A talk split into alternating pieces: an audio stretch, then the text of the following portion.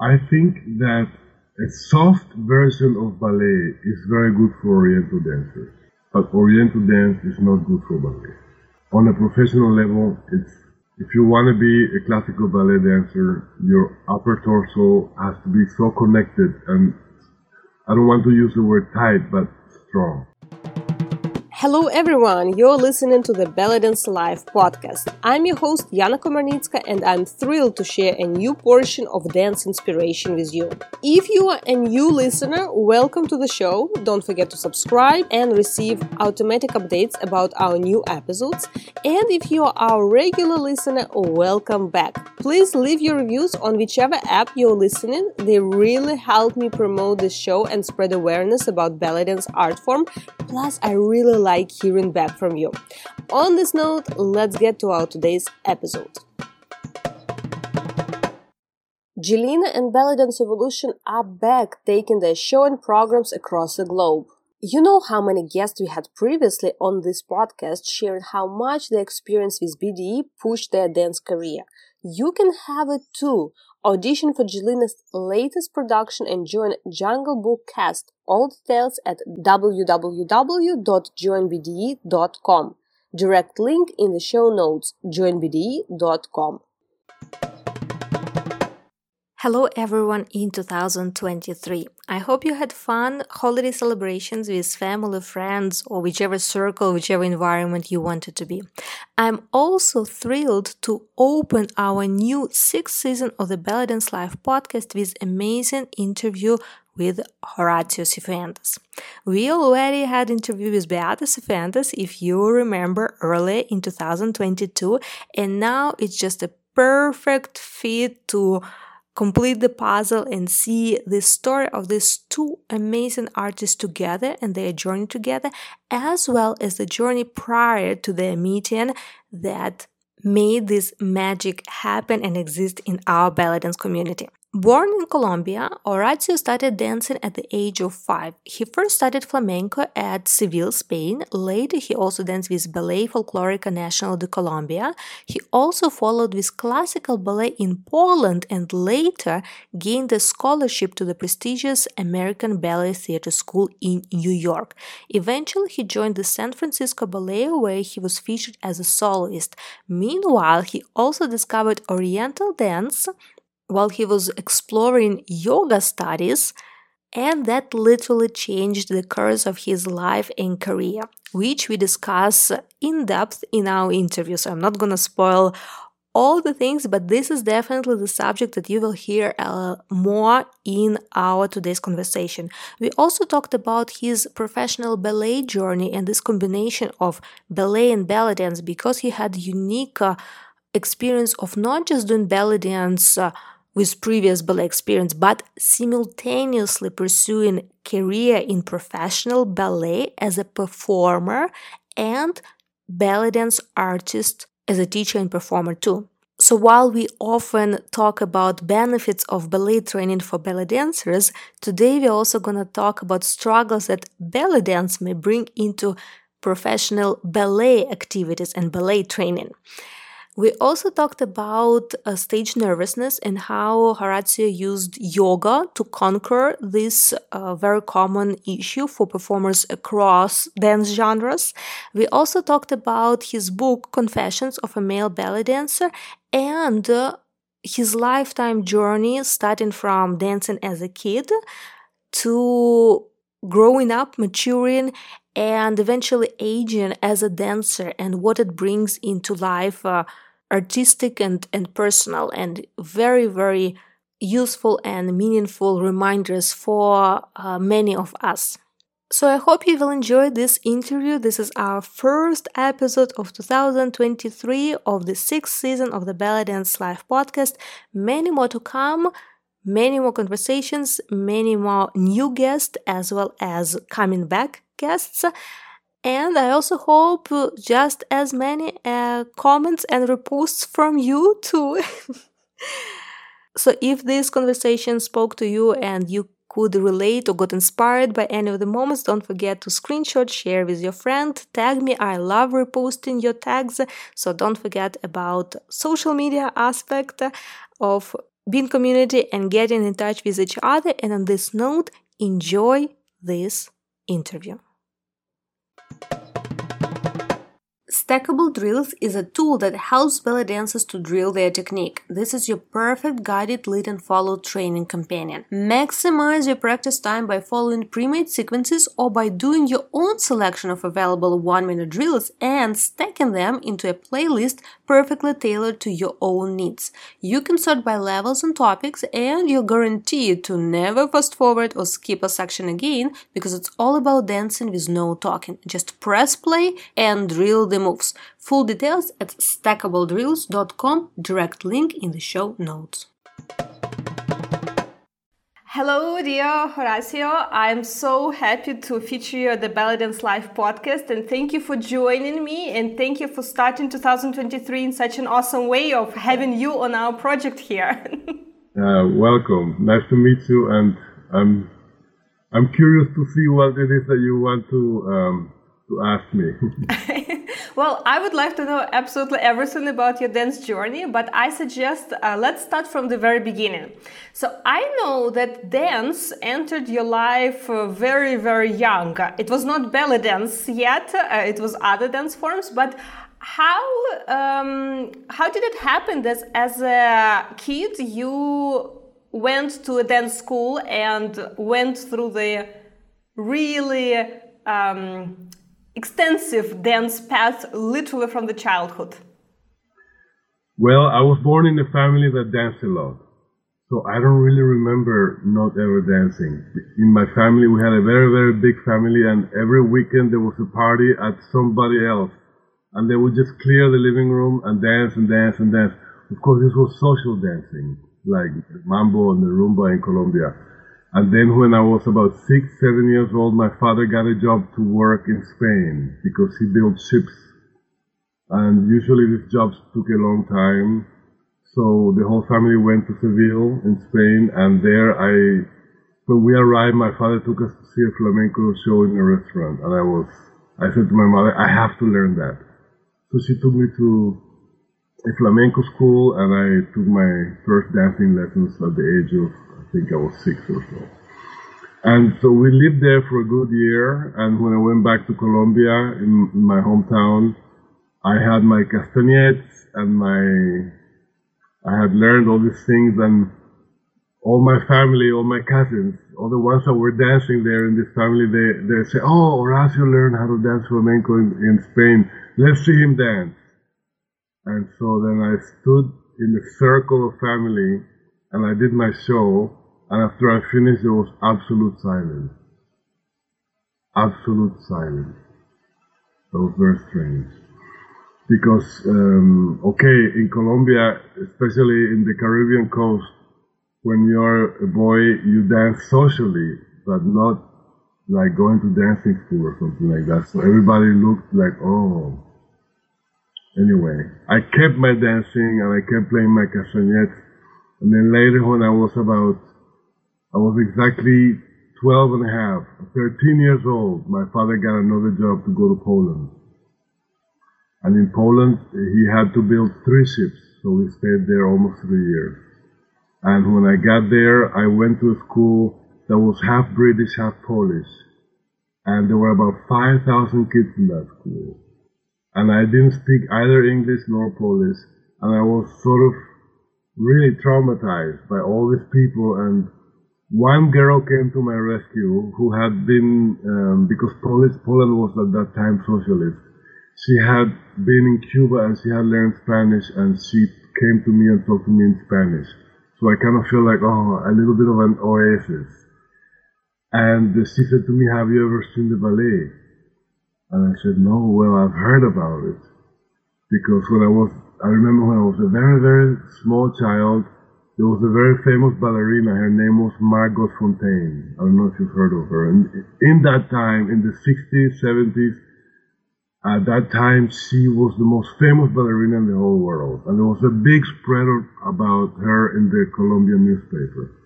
And my, my brother said, yes, she's a ballerina and she danced on her points.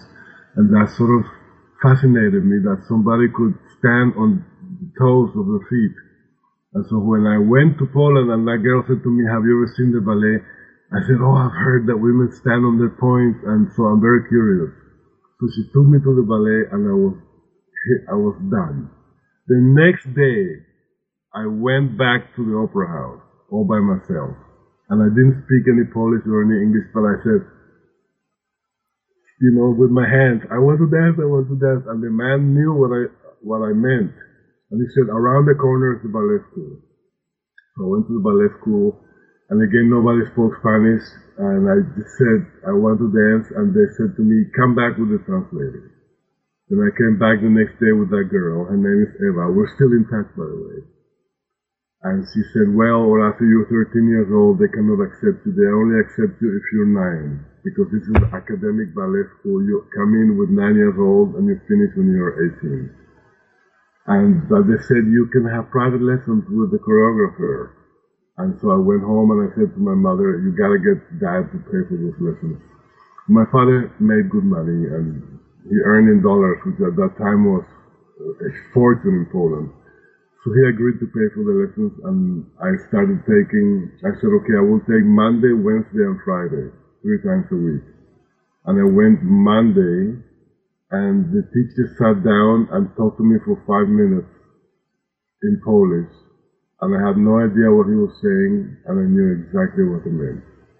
He said, this is hard work. I know that's what he was saying. This is hard work, very serious. And then he, we went to the bar, and he went down to the floor, floor and put my feet in an outward position. And suddenly, all that fantasy that I had experienced on the stage the night before, two days before, how the, the dancers would move so ethereally, the legs looked like they were arms. That all died at that moment. I said, oh, this is really hard.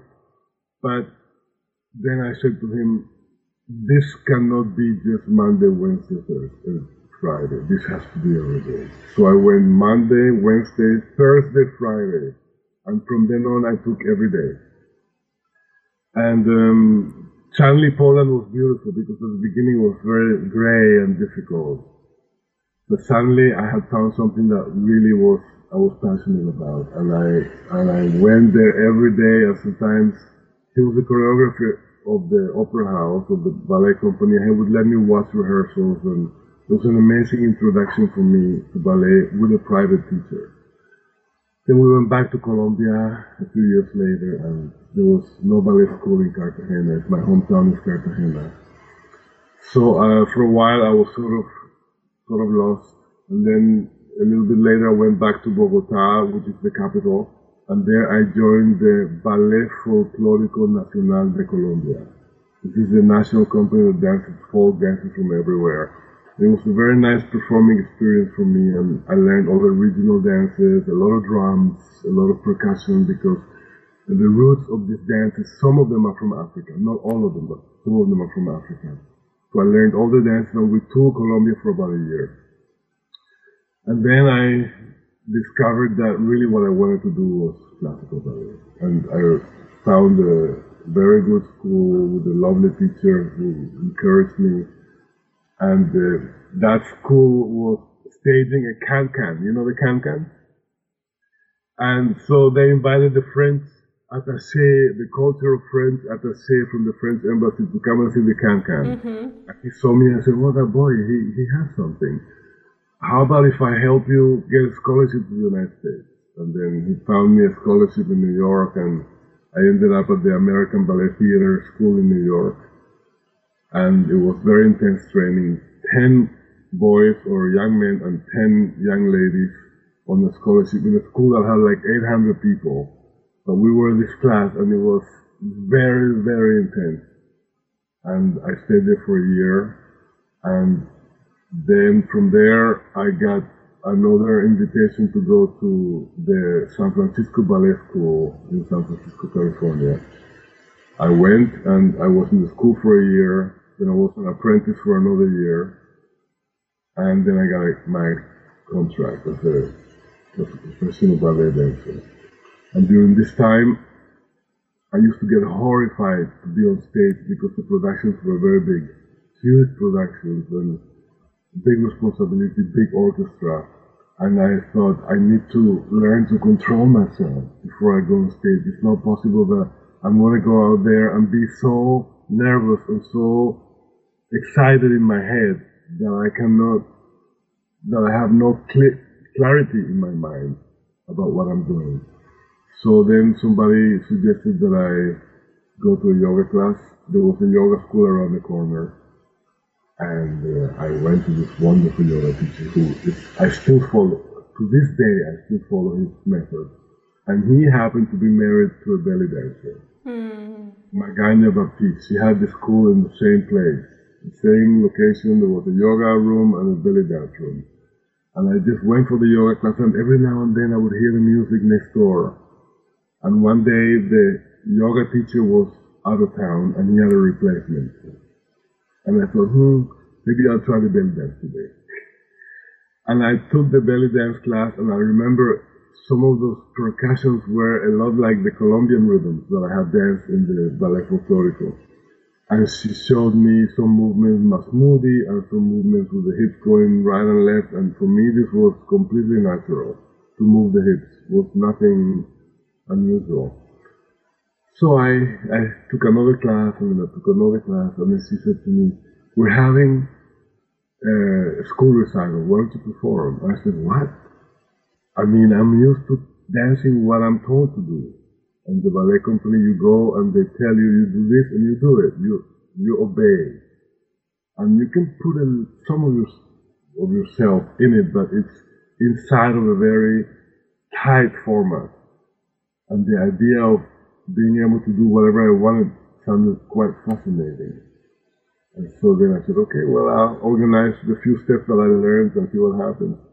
And then I went, I went out there and I had no idea what I was doing, but I had a good time and it was a huge success. And from then on, I kept taking classes and taking classes and I sort of got the virus. And then somebody said to me, oh, you know, there's this other teacher there and they organize a festival. and There's this and there's that. So I started going to every teacher that I could. And then one thing led to another. And after one year, I got a telephone call from Miami. Mm-hmm. what? Yes, I've heard about you. You have to come to Miami and teach a workshop. And I'm like, what? Me teach? Yes, yes, you come from the ballet and you know a lot of things, so you, you teach. And I'm like, I was completely shocked. But then I said, okay, I come. I sat down and organized all the steps that I have learned, I wrote them down carefully. I had such a list of steps. Then I went there and I could do 5% of what I had prepared. And I realized, oh, the women, they're beautiful in their own way. And I kind of like that they were not also skinny like the ballet dancers, you know, because ballerinas, they have to be thin. These were normal women and I thought this is a fantastic platform for normal women to have an opportunity to express themselves. But they're missing something. They're missing posture. They're missing structure. They're missing how to turn. So I thought, hmm, I can do something here. And then I started to organize my way of teaching. One thing led to another. And that year I was being invited to teach all over the United States. But I had to ask permission from the San Francisco Ballet because I was under contract. So I couldn't, I couldn't just go. I was dancing seriously. You know, we had Romeo and Juliet, we had the Nutcracker, we had Swan Lake, we had all these ballets, and I was on a schedule. Schedule was very tight.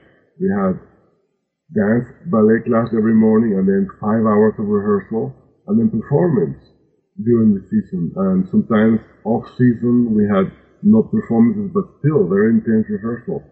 So if I got invited to go, say, I don't know, I went to Boston, to Buffalo, to Los Angeles, everywhere, I had to go to the office and say, I've been invited to teach and perform wherever. Can I go? And then they would look at the schedule, when it was, and they say, well, okay. But you have to say that you are a guest from San Francisco. You must say that. At the beginning it was okay. And then after a while, the invitations came more and more and more. And one time I even got my, uh, my replacement to dance for me while I went somewhere else. And then the, the choreographer said, where's Horacio? Uh, such and is dancing for him because he's in somewhere. And then they started to get, you know, nervous. But still, I, I kept performing that and that at the same time, which was the challenge because the ballet technique is like you wear a corset. Mm-hmm. And oriental is completely it's the other the other way. Yeah. So I had problems with my technique, not so much with the oriental technique, but with the ballet technique. I, then I had to go and do a lot of sit-ups to get myself tight again. But the choreographer made a ballet for me with oriental dance and ballet mixed, and uh, I had many girls around me. It was a huge hit. And he liked the fact that it was sort of something different, and he liked the innovative things and contemporary things. And every year a ballet company has to prepare the following season. So they sit down, the, the choreographer sits down with the administration because San Francisco Ballet is huge. They have a huge budget every year. After the American Ballet Theater and New York City Ballet in the United States, San Francisco Ballet is the biggest company in the United States. They have like uh, 80 dancers, 100 dancers. They have the orchestra, it's like 70 members in the orchestra, three or four conductors, a huge wardrobe department. You can't imagine. And they have um, many very wealthy families in the United States that give every year. They give millions and millions and millions so that this can happen. It's a huge thing. And then they sit down every year and they plan the following season. And this choreographer said, well, I want to do um, Alice in Wonderland with sets like this, and I want this, and I want this, and it costs this much. And I want to do a ballet with a small swimming pool on stage, with the dancers semi-nude, and it costs this much. And these were incredible ideas, but imagine a swimming pool on the opera house stage cost a fortune. And so they were having back and forth the discussions. I want to do this, but I'm not getting the money. And so the director was getting a lot of contra. And then they said, he said, well, if I can't get it, then I guess I have to go. And the next day he had his resignation letter on the on his desk. So they fired him. Mm. And I was, I was one of his favorite dancers, so I got fired too. Because they were saying, oh, he's a belly dancer. And so then at one point, because of my connection with the belly dance, I lost my job San Francisco Ballet. I've been there for eight years. So I was shocked because I was very um, disciplined and I was there every morning on time and I did my work and I danced with some of the best ballerinas and so it was not about the dancing, it was a political thing. But the thing is, I was out. So first of all, I took a very big breath and also how they did it. I got the I got the message from my answering machine. Aww. I took a breath and I felt the cold come in my spine And I hold my breath for maybe 10 to 2 seconds, and then I exhale, and I think, okay, well, I won't have to deal with this and that and that because it is not all, it all sounds very wonderful, but it's also politically and a lot of intrigues and jealousies and some of the people in charge, they have their favorites, and if you're not their favorite, then they, they play games with you with the casting. It's not an easy life.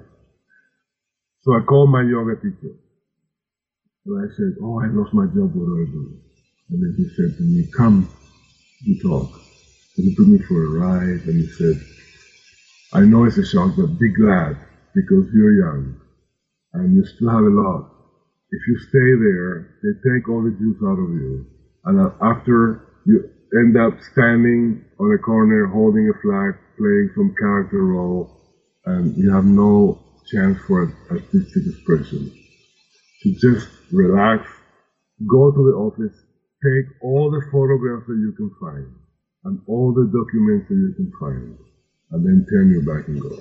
So I did that. I went to the office secretly because it seems it's not allowed to take all the stuff.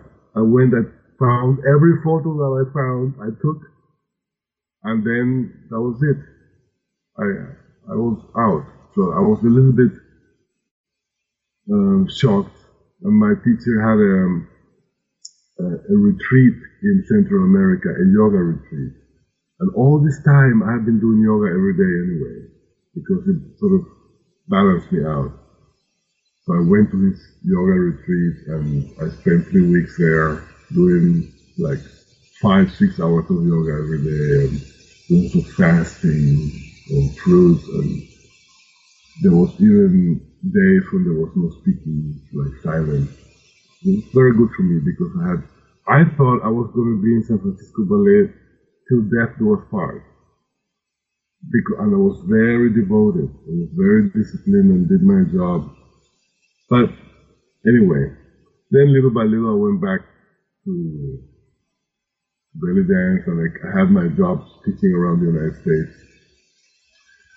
And then um, I kind of went back to ballet and found another company, not so prestigious like San Francisco Ballet, but very nice. The, the director had a daughter. Her daughter was a ballerina and she was beautiful and she needed a partner. And the nice thing about it, even though it was not as prestigious, it was that I didn't have to compete for roles. I had a contract to dance with that, with that woman. And I didn't have to compete because San Francisco Ballet, you have up to nine casts mm-hmm. and only three shows. So you can imagine what that's like. Nine swans or nine Juliets are firing for three performances. So it's tough. And here I knew I, ha- I got my contract and I danced with that girl and I always did the lead role and that was it.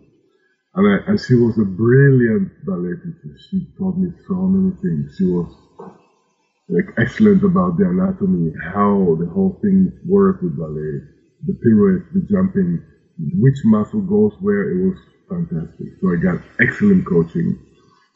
And during that time, she also had no problem, but I did study that show. And I got a job at a restaurant in San Francisco called Pasha, a very posh restaurant, beautiful, very elegant with um, hanging red velvet, you know, from the ceiling and I even had live music. Well, there were only four musicians, but after all, it was nice and had a very, very good drummer and a beautiful kanun. And I did my shows there um, Fridays and Saturdays evening, unless I had a ballet performance.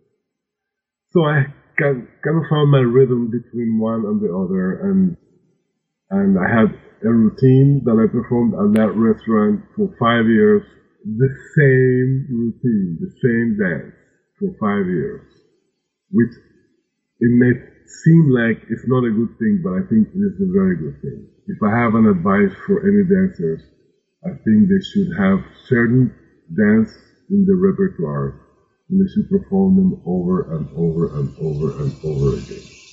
Because with the time you find the nuance that you didn't have at the beginning. You start to hear the music differently you start to find more depth and more volume in the melodies. That was my experience there. After five years, I just knew that music, and the drummer and I were telepathically uh, connected. It was such an awesome experience, really. And during that time, there was um, a very famous festival in, in San Francisco called Rakkasah. It was huge. And Beata was invited to come from Germany uh, everybody was talking about this fantastic dancer from Germany, and she. So I went and I saw her dance. I was very impressed, and everybody would, oh wow! When she performed at Rakkasah, you could hear a pin drop on the auditorium. Normally, everybody there was a dancer every five minutes, every ten minutes, and blah blah blah. And the people were selling. When she performed, all the selling stopped. Everybody was looking and she had that magic and I thought, hmm, she has something that it's like some of the magic that some of the ballerinas have. That special, special magnetism. So I went and talked to her and sort of connected and then next year she came again and I invited her to come to Pasha to do the show. And she invited me to come to Germany for a tour. And I said, well, if we come to Germany, we have to have matching costumes. So I took her to my tailor and we made costume together. And then I said, well, Berlin is a big town to dance for the first time as a duet. And I had a job in Hawaii every year anyway. And I had the, San Francisco Ballet had been going to Hawaii on tour every year. Imagine. I was so lucky. Five star hotels in Hawaii every year. It was amazing. And I had discovered the belly dance community in Hawaii. Mm-hmm. In all. And so I said, why don't you come with me to Hawaii? We perform there for the first time, so we break the ice. And then six weeks later, we are in Berlin, and it's not the first time, so it's not such a shock. She says, okay. So she arrived in Hawaii, and we had the show, and well, Hawaii is uh, very romantic, and we connected beautifully, and before you know it, I proposed. then we've been together ever since. But anyway, that's another thing. We did come to Berlin and had a huge success together here. At that time, the belly dance had really exploded in Berlin. She had formed the very first school for belly dancing, oriental dance here in, in Berlin. She had a lot of students and when I arrived, I realized that my days in the ballet were sort of coming to an end because I didn't feel I was going to go any further with it. I was in the mid 30s and my body was starting to feel like, hmm, if I keep going with this thing, it's going to start to hurt. and so then I went to my dear teacher and I said, well, I'm engaged and I'm going to leave. So I will dance for another six months. I gave her six months to find another partner for her daughter. I didn't just go like that. I gave her half a year. And then I danced a couple of more productions and then I sold my car, sold my uh, stereo, packed everything I had and came completely without thinking, came to Germany to be with Beata. And so I joined her school and we ex- expanded the school. We went everywhere, all over Germany, all over the world really, together and sort of had this mutual passion to do something, to take the dance and take it further.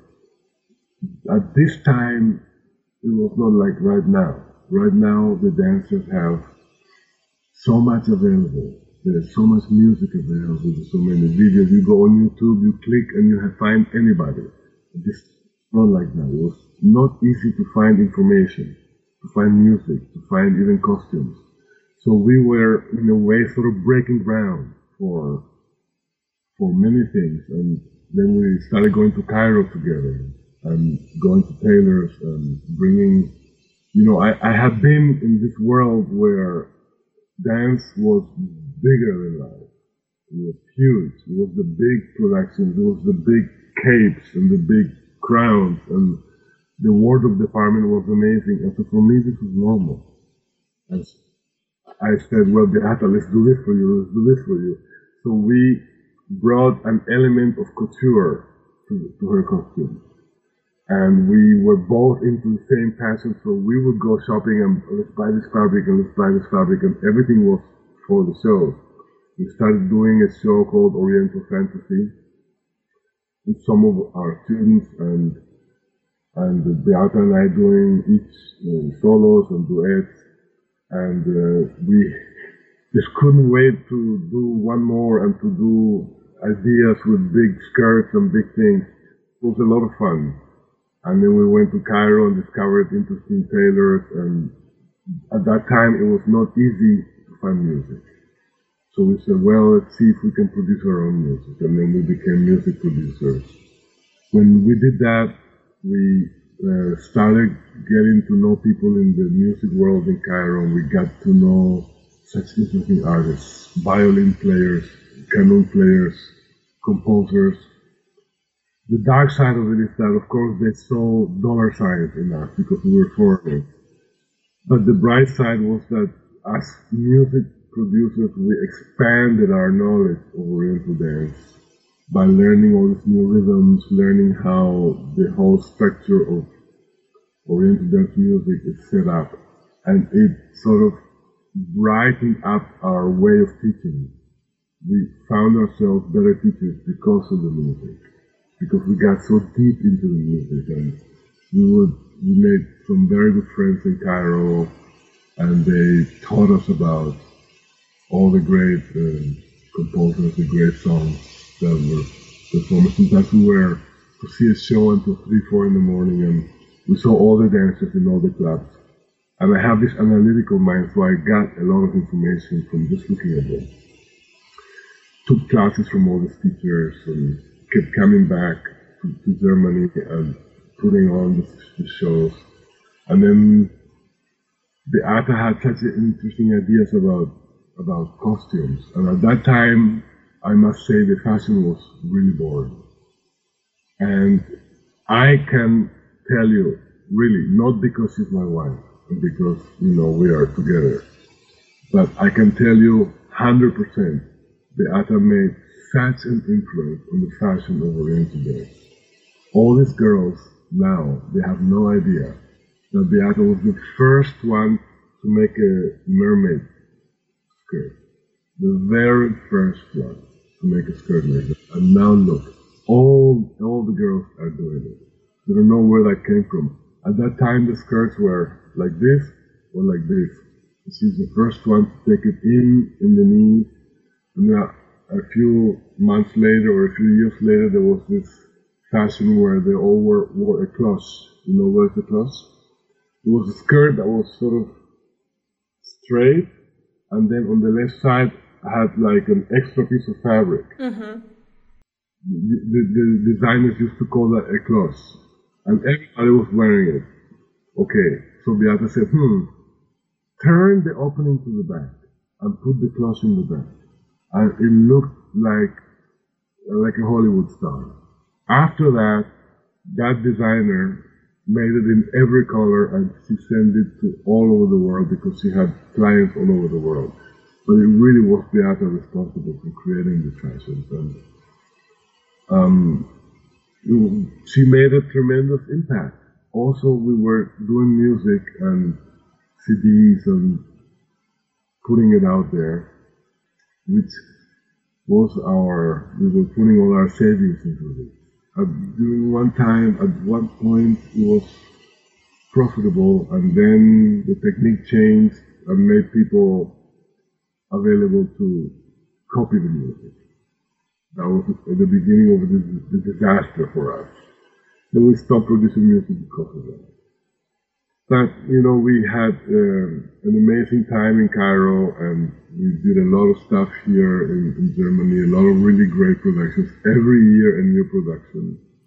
And then we decided to go on tour would be too complicated to take people, so we made a show just the two of us. Two hours and 20 minutes, just the Beata and I. We each had six solos and four duets, and Beata is very good with the microphone we had a light designer and, uh, and a girl to change it. So the costume changes were very fast. And like this, we went to Canada, we went to Japan, we went to the United States, all over the world. We show Oriental fantasy, and it was successful. We had a nice time. And uh, well, you know, things changed. And then came uh, a very big festival here in Berlin that Beata organized with a contest Beata was the first one here in Germany to have the idea to make a contest. Now there's a contest everywhere, but she was the first one to come to this idea. And honestly, I said to her, "You crazy? Why do you want to do this?" And she said, "No, no, it's the right time. It's the right time to do this. She organized the contest, and we started bringing all these amazing guests. We brought Rachel Brice to, to, to Germany, who's an incredible artist. We brought uh, artists from Egypt, and we really um, made an effort to, to, do something good on a stage, not in a restaurant or in some rinky-dink venue. We really put it on a stage with sets, with costumes, with a big uh, backdrop, backdrop. We even got um, a painter here from the opera, from the Berlin Opera, to paint the backdrop for us by hand. So we really put our whole heart and soul into this. And then the, after a while, the, I must say with some sadness that the community in Berlin stopped supporting us.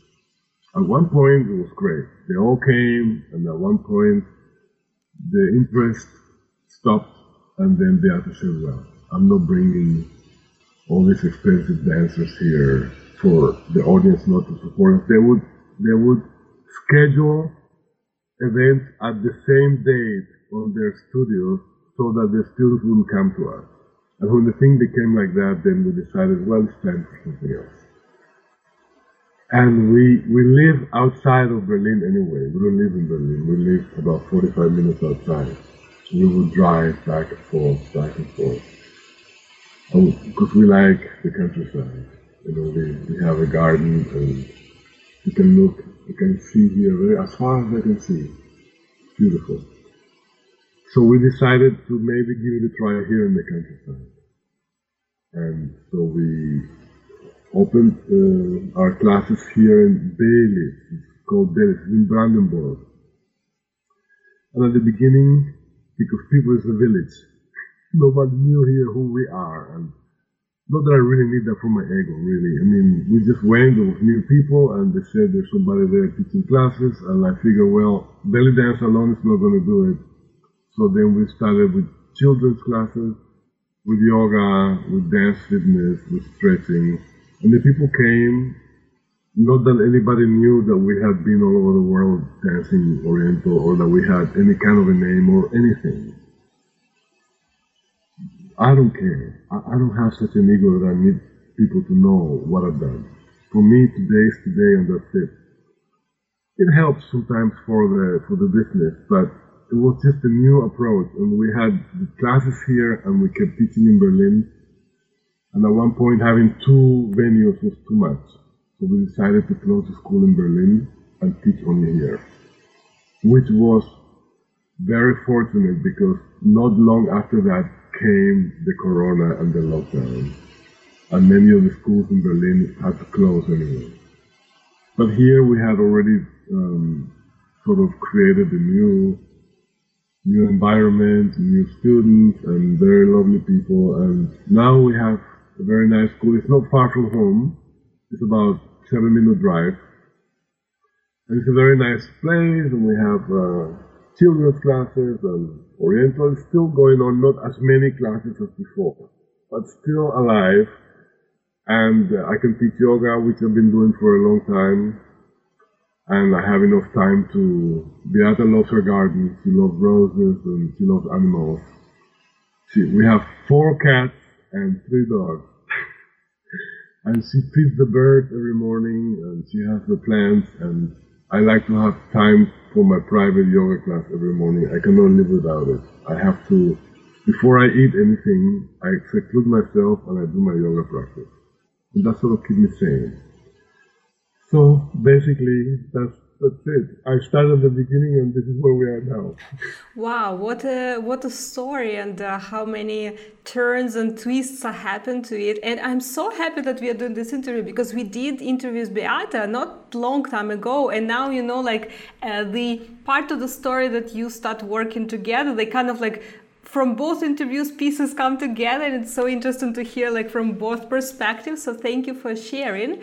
Uh, as well as from the very beginning i have so many thoughts and and, and questions um, uh, about that part too like and uh, thank you for sharing the insights of you basically managed to combine both ballet and belly dance career for quite a long time and before you were basically forced to to quit not even quit because you came back to ballet afterwards uh, again just to different company. So you did manage to do something that for many people like oh ballet and belly dance they're so different like uh, they're not combinable. And here you're not only combining in your training which is very typical for us to talk of professional ballet dancers need to take ballet classes to improve their lines to improve their posture their balance. There are many de- benefits. But we're talking from training point of view to benefit belly dance career. And here you're an example of something that for many people would seem impossible, combining professional careers in both dance styles. And this is absolutely incredible. Well, you know, I think that a soft version of ballet is very good for Oriental dancers, but Oriental dance is not good for ballet. on a professional level, it's if you want to be a classical ballet dancer, your upper torso has to be so connected and I don't want to use the word tight, but strong, very strong, in order to keep those those jump, the jumping and the pirouettes, and then Oriental dance is going from one side to the other and undulating in all directions. So I remember after I danced at Pasha, I would go Monday morning and do 400 sit-ups. 400 abdominal exercises to get myself back tight again. And then on the weekend I would do like this one more time. It was a challenge, but also interesting. I think that now um, I'm lucky to have the knowledge to bring it to into the Oriental dance. Nowadays, there's many girls who are ballet trained. There are some girls who have actually gone through the academic ballet training in some of the famous ballet schools. They start when they're little and they're very small. And then when they grow up, because it takes about eight years, when they start to grow up and they start to develop feminine, then they are not accepted. That doesn't mean that they're that they are not a good dancer. They just have a normal uh, feminine body. And so some of them, they go into ballroom dancing or they go into folklore or some of them do belly dance and they're such good dancers.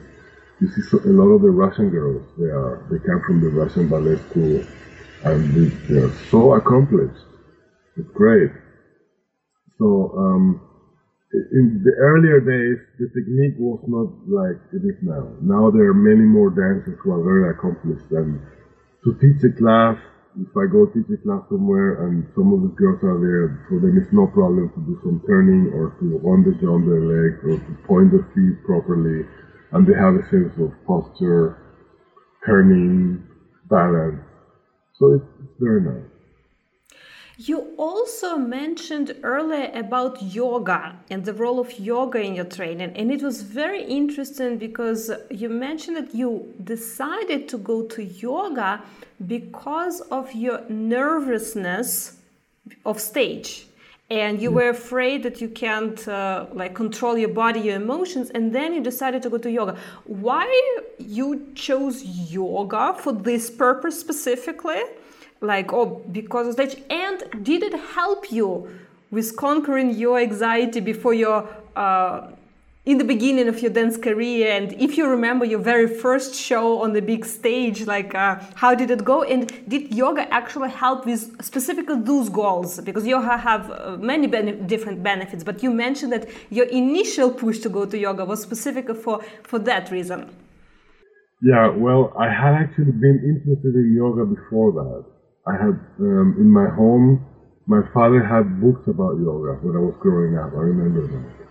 And also, when I was in Bogota, before I went to the United States, for a time, I lived in an ashram, in the Satya, Satyananda ashram.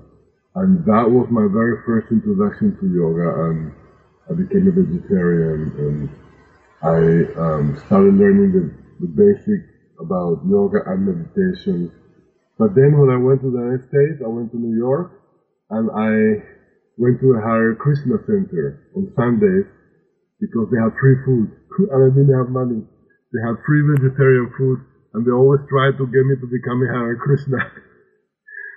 so I said, no, I can find myself without being a Hare, Hare Krishna. But I saw there um, a play about Krishna where he painted himself blue. It was very interesting. You know, this, this image of Krishna, all with the blue skin. So when I was in, in San Francisco and I had this nervous energy before the show, then I went to the school and I found this incredible teacher. I looked into his eyes and I knew right away that guy is my yoga teacher. He was very kind and he spoke with depth and so I was fascinated by his method and I follow it to this day. And then after I started doing yoga, before the performance, I could sort of put myself into a, a more relaxed state of mind. And I was able to, to perform with a more clarity in my mind. Because it's not possible that you go on stage and you're so excited that you don't know what you're doing. And then your mind plays tricks on you. To do Oriental dance, it's not that difficult. Well, I don't think it's that difficult. Dance ballet is very difficult. You have technical challenges. You can't imagine doing these jumps and doing this, this work, this balancing and this pirouettes. It's so difficult. The level of concentration that is required is very high. So if you're not centered and really with it, and you have to have a certain kind of calmness, you're not calm. If you're too excited, you fall. It's simple as that. So, in a way, the the yoga and the meditation helped me to find my center and helped me to go bef- before the performance. The moments before you perform are important that you don't you don't talk to people, that you don't are not scattered, that you center yourself, that you go into silence and you visualize that what it is that you want to do. And then your performance flows better and you don't make mistakes. And I tell my students, please be quiet before you perform. Don't be talking to each other and be scattered. You have to be centered. Very important. So I highly recommend it. So, do in your practice, did you do a yoga and meditation session just before performance, or just by doing yoga and meditation on a regular basis, it kind of brought uh, this calmness into your performance days too?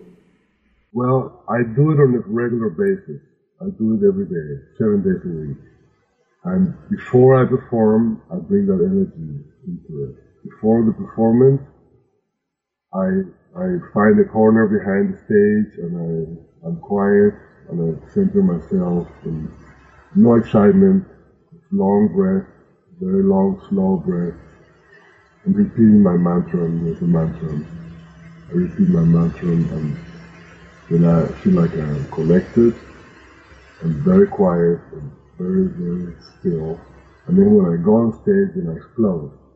But not out of control. Mm-hmm. It's still a, a, controlled explosion. Mm-hmm, I see. And I think that really all serious artists, they, they do that in their own way.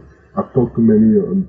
That doesn't mean that they necessarily say their mantra most of But some of them that I've spoken to, they also like to go into a very private space before they perform. I have met some very fascinating artists that say the same thing and also being backstage with all these great people, I've noticed that they basically intuitively they all do it, that they go inside and they're quiet. I highly recommend it. I actually decided to put some yoga clips on YouTube lately. This last year I put about 10 clips of yoga on YouTube. So if any of your listeners are interested, they can go. We have a channel, Beata and I, and there's some of the yoga sessions that I put about relaxing, about stretching and meditation. It's all there. Just click my name and say, oh, that's the difference of yoga and all comes out. And also Beata has, Beata has teaching lessons on YouTube. We decided to put everything we have, all the shows, everything is on YouTube. Wow. Well, I definitely will include link uh, uh, to your YouTube channel to the show notes, just as other links. So uh, our listeners can directly find them there and then check and that's great. Uh, it's a great tool that some of them can have. Maybe do some of those sessions uh, uh, if not on a regular basis but at least you know like prior to the performances days to calm down the energy at least at least that element to bring in their life. One more thing that I would like to ask you, uh, because uh, you also, at some point of your dance journey, you decided to write a book and it was a book, uh, um, Confessions of Male Belly Dancer. Why did you decide to write it, and what was the process? Well, I decided to write this book because I felt that some of the experiences that I had in the belly dance world, coming from the ballet world, were so outrageous that it had to be, it had to be put on paper. We were in Australia uh, quite a few years ago with a very nice lady who spoke with us. And we happened to study with the same teacher. His name was Ibrahim Farah. He was a big teacher in New York at one point. Great man, great, great, great teacher. And she had also studied with him. And so we were sitting in the restaurant and I was telling her about my experience with Ibrahim Farah and she also telling me that she studied with him and we were laughing and then I was telling her all these stories and she said, you have to write a book. Please promise me that you will do that. She made me promise her that I write a book. So I said, okay. I started writing and then I wrote and wrote and wrote and wrote. And after a while, I sent it to a friend of mine and he said, this is so boring. It only, it, has only uh, events, but you have to put more of yourself in it. So I let it go for six months and then I wrote again and I decided to go all the way and open my heart and really open up and be completely honest. And so I did. Mm. The thing is, we printed 500 books a few years ago, and now there's only five left. But I'm putting it online as an ebook, as an electronic book, with all the photos and everything. So this is my project for this month. So it'll be available on, I don't know which platform, but that's what I'm doing right now, putting it on as an electronic book Confessions of a Male Belly Dancer. It says uh, Confessions of a Male Belly Dancer. So I must ask, which was the most difficult confession to put in this book? ah. well, um, since it is in the book, I may as well say it. When I was a small child, I was sexually abused. Mm. And that was difficult to, to put in there but I did it. Because I think that many, many people have this experience. And they are, they take this experience as something very dark in their adult years. You know, they think, when I was a little boy or a little girl, something bad did, that I was four years old, so I had no control. So, you know, it, I've known other people that have had that, and they say, oh, now I have to be unhappy for the rest of my life because of what happened to me when I was a child, and that's not necessarily so. For me, it has taught me to forgive. If you are not able to forgive, you cannot go like that until your, your death. You have to forgive. You have to forgive even the people that do the most horrible things to you. You have to go inside your heart and be able to forgive and be free. If people do bad things to you, forgive them. Really. Then you're free. And that was my lesson. So I had a hard time for, for some time I had a hard time with that, going back to those memories. But then at one point I decided that I would forgive this person. Probably not even alive anymore. But did something bad to me and not only him, other people. We had, I could go on and on about people that do bad things to you. You have to go inside your heart and forgive people that do bad things to you, because then you can be free. That's the lesson that I learned from that. And so I put that in my book. Mm. thanks for sharing. That's uh, pretty. Um... Well, uh, it's it's in there, black and white anyway. So that was difficult to to write, and also my birth date. I had some friends at that time when I when I was writing the book, and I was saying, "Oh, you know, there's there's something about the dancer when you become more adult, you become start to become aware of, of your aging, that you don't look the same like you look when you were young, and there's this taboo about dancers becoming older." And so I thought, oh, maybe I should not put my birth date. But then I did. The hell with it. It's life is how it is. We are born, we are young, we are teenagers, we are adults, we get older, and it's okay. It's okay when you are older, you have something else to offer as a dancer. And also, many people, many dancers especially, are so scared of getting old. They think it's something horrible that's coming and I don't find it like that. I think it's actually quite wonderful. Really, I'm not afraid of. I think it's wonderful to have a life when you're when you're young. Life is like this, and when later, life is like this, and you have to embrace it. Embrace it as it is. and not try to constantly be putting something in your lips to have be like this and to be young. It's ridiculous. You see how people they, they pay thousands and thousands to avoid the aging. You know, it's okay to be older, to have a little white hair or some lines. That's it's life. So I, I that was another thing. I confessed my age. Mm. Why not? you wrote this book in 2009 and today is 2023 uh, so in, if we imagine if we imagine that you were writing this book today would you add anything to it or maybe change anything in it if it was written today and not in 2009 well uh, because it's been a while already and i've had a little bit more life Perhaps I should have waited a few more years to write it so that I would have more to say about what it is to be older when you're a dancer. At that time, I was relative, I was quite a few years younger, so I didn't know, of course. And because I think it's a very important message for, for younger dancers or for those dancers who think that getting older is something terrible. It isn't. And maybe that's one thing that I would. That I would say it's okay to be, to come into a later years. It's, what's not good is to be sick. That's different. yes. Getting older is one thing. Getting sick is another. So old and sick, no good. Old and okay, good. you, you follow what I'm saying, right? Yeah, absolutely. It's a matter of taking care of yourself, starting young. because uh, Beata and I are very much into being healthy. We are, we eat, for us, the, the food is a big deal. We eat very, very conscious, very healthy and wholesome eating. Every day for us, the food is a, a celebration of life every day. I, I go to the kitchen, I cook every single day. And we, for us, the eating and the being um, in the natural life is a lot.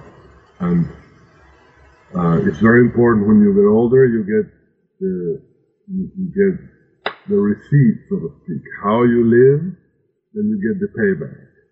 And sometimes it's sad to see how people what they do to their bodies. You know, they abuse, and then later they get sick. It's not good. So for us, it's to be healthy. It's a big deal, and so I'm very grateful. And I meditate every day, and I give some of my meditation in gratitude. Gratitude is very important. There are some yoga schools that the only thing that they do is they sit and meditate on gratitude. That's all. They sit, they meditate, and they're grateful. And when you express that in your heart, you you send that message to all the cells of your body. I had a very interesting experience just a few weeks ago because I'm teaching regular yoga classes. I don't have that many students, but I have a nice group. And a new student came, a lady, and then after three classes she said, oh, only after three classes I feel so good. And I had so many therapies because I, I suffered from depression for a long time. And I went to psychologists and I went to this and I went to that. And now with only three yoga sessions, I feel better already. I said, oh, congratulations. A few weeks later, she comes to me and she said, can I talk to you after the class? She talked to me and she broke down in tears and she said, I'm still fighting with this depression. I am, I am in danger of killing myself. And of course, I got really worried for a moment because I'm a, I'm a yoga teacher, but I'm not trained psychologist. I just teach people how to stretch, how to relax, how to meditate. Simply, I'm not a guru or any of that. I, I, am not qualified to to really um, advise people on that level. You know, I could get sued. Yeah, yeah. It's quite a lot of information to to digest. Yeah. So then I, I I took a step back and I said, go home, take a little book before you go to bed, write three things for which you're grateful. Do that every day. And also repeat the mantra, which we have a mantra in the yoga, peace, harmony, well-being.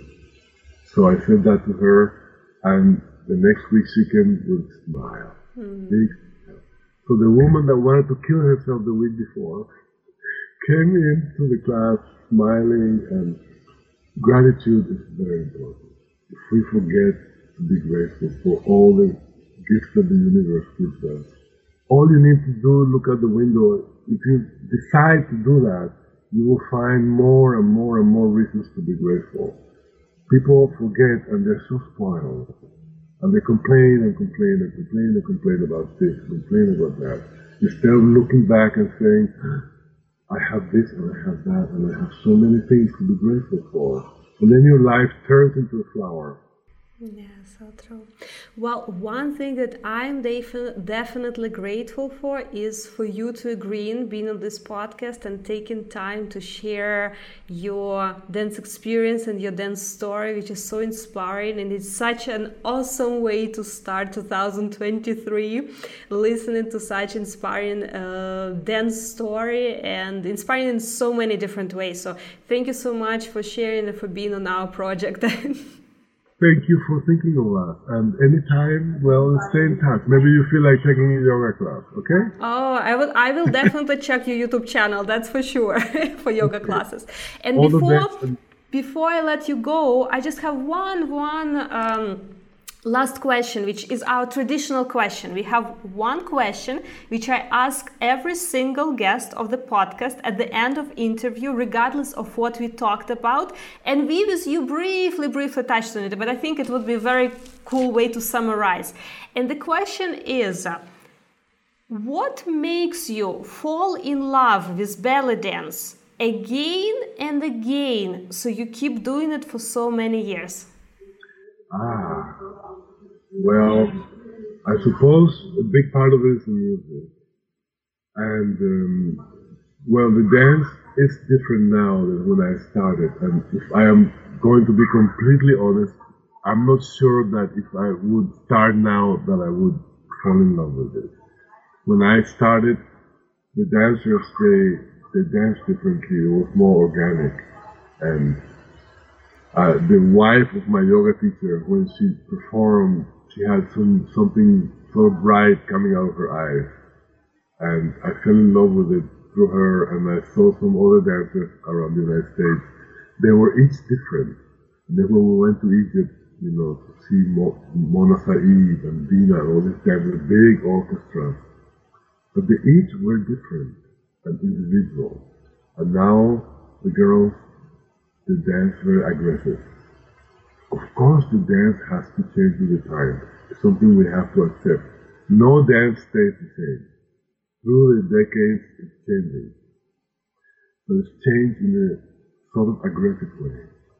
And if I would see that as a man, I would become scared because the girls dance because of the contest. They feel they have to compete with each other.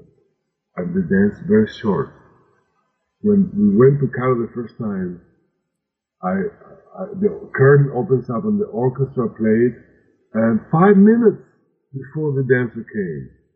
And when she came out, she walked and sort of spread her joy of the beauty and then came to the center. And she walked in the other direction. She walked three, four, five rounds. And then she go in the center and she just a small hip drop and she build and build the, the steps little by little. In 45 minutes and one hour, she gave you so much now the girls, they have to compress it in three minutes for the contest. So they feel that they have to do a lot. And that is dangerous for the dance. When the dancer dances free and she's not concerned about competing and about putting all the steps quickly, then it's a different energy. And when the dance is so fast and so aggressive, it could kill it. So there's a danger there. I tell the girls, of course you have to be with the time, but don't forget the past. It's the past that made me fall in love with it. And there's still dancers that are performing like that. And those are the ones that keep me interested. wow, that's a really great uh, way to summarize and remind about uh, uh, good lesson for dancers. Be use yeah. time, but remember the past. Learn to relax. Yeah. To relax because the dancing is relaxed. The dancers in, that I saw that made me fascinate, be fascinated, they were so relaxed about it. They took the time, taking the time so that the audience can sort of sort of fall into a trance, into hypnosis. That's important. And not be sort of afraid. It's scary. Some of those women, it's like a declaration of war. Isn't it true? They go in and say, look at me, ah, and then you get like, my goodness. A man feels like, what's that woman going to do to me? From a male point of view, there is something about a man and a, a, man, a man in the audience and the woman on the stage as a belly dancer that either fascinates you and makes you feel like you're going to be nurtured by that woman, or lately you go to you get scared when you see those women. So they should think twice before they dance like that. Yeah, and it's it's about that very thin layer of like energy and this uh, character on stage that Uh, thank you for sharing from like your perspective but it's i think it's in general the influence on the audience. Is it that soft feminine energy or is it that's more pushy aggressive energy? And it's cool to have a combination of both but it yeah. depends not to take to any extremes in both sides. And one last thing that i'd like to say about the feminine energy because as you know we're living in a, in a world that is going through a lot of problems because of men it is the men that have destroyed the earth, or that are destroying the earth. It is the men that go and take, rape the earth and go and pesticide. all those men. Women would never allow for the earth to be raped the way that it is. Never. If all those people in charge all over the world of making the decisions about tracking, I could go on and on and on, but you know what I'm talking about if there were women, they would think twice. One moment. Because the woman is a nurturer. She's a mother. She brings life into the earth. She's soft. She's tender. She's beautiful. She, she doesn't go in that direction. A real woman.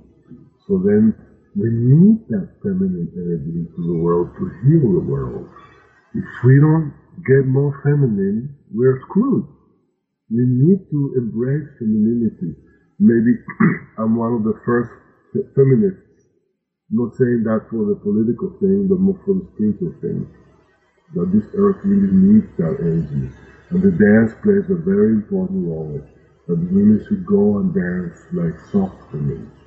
Soft and spread that beauty in the world. We will have healing energy. We need that. This planet is starving for feminine energy. And that's one thing that also fascinated me about this. I thought, oh great, we need this. We need this dance to go out there and, and heal.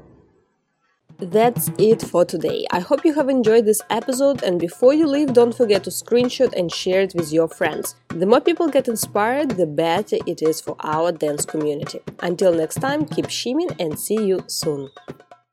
This episode was brought to you by the Yana Dance Club, a meeting place for committed dance enthusiasts of all levels.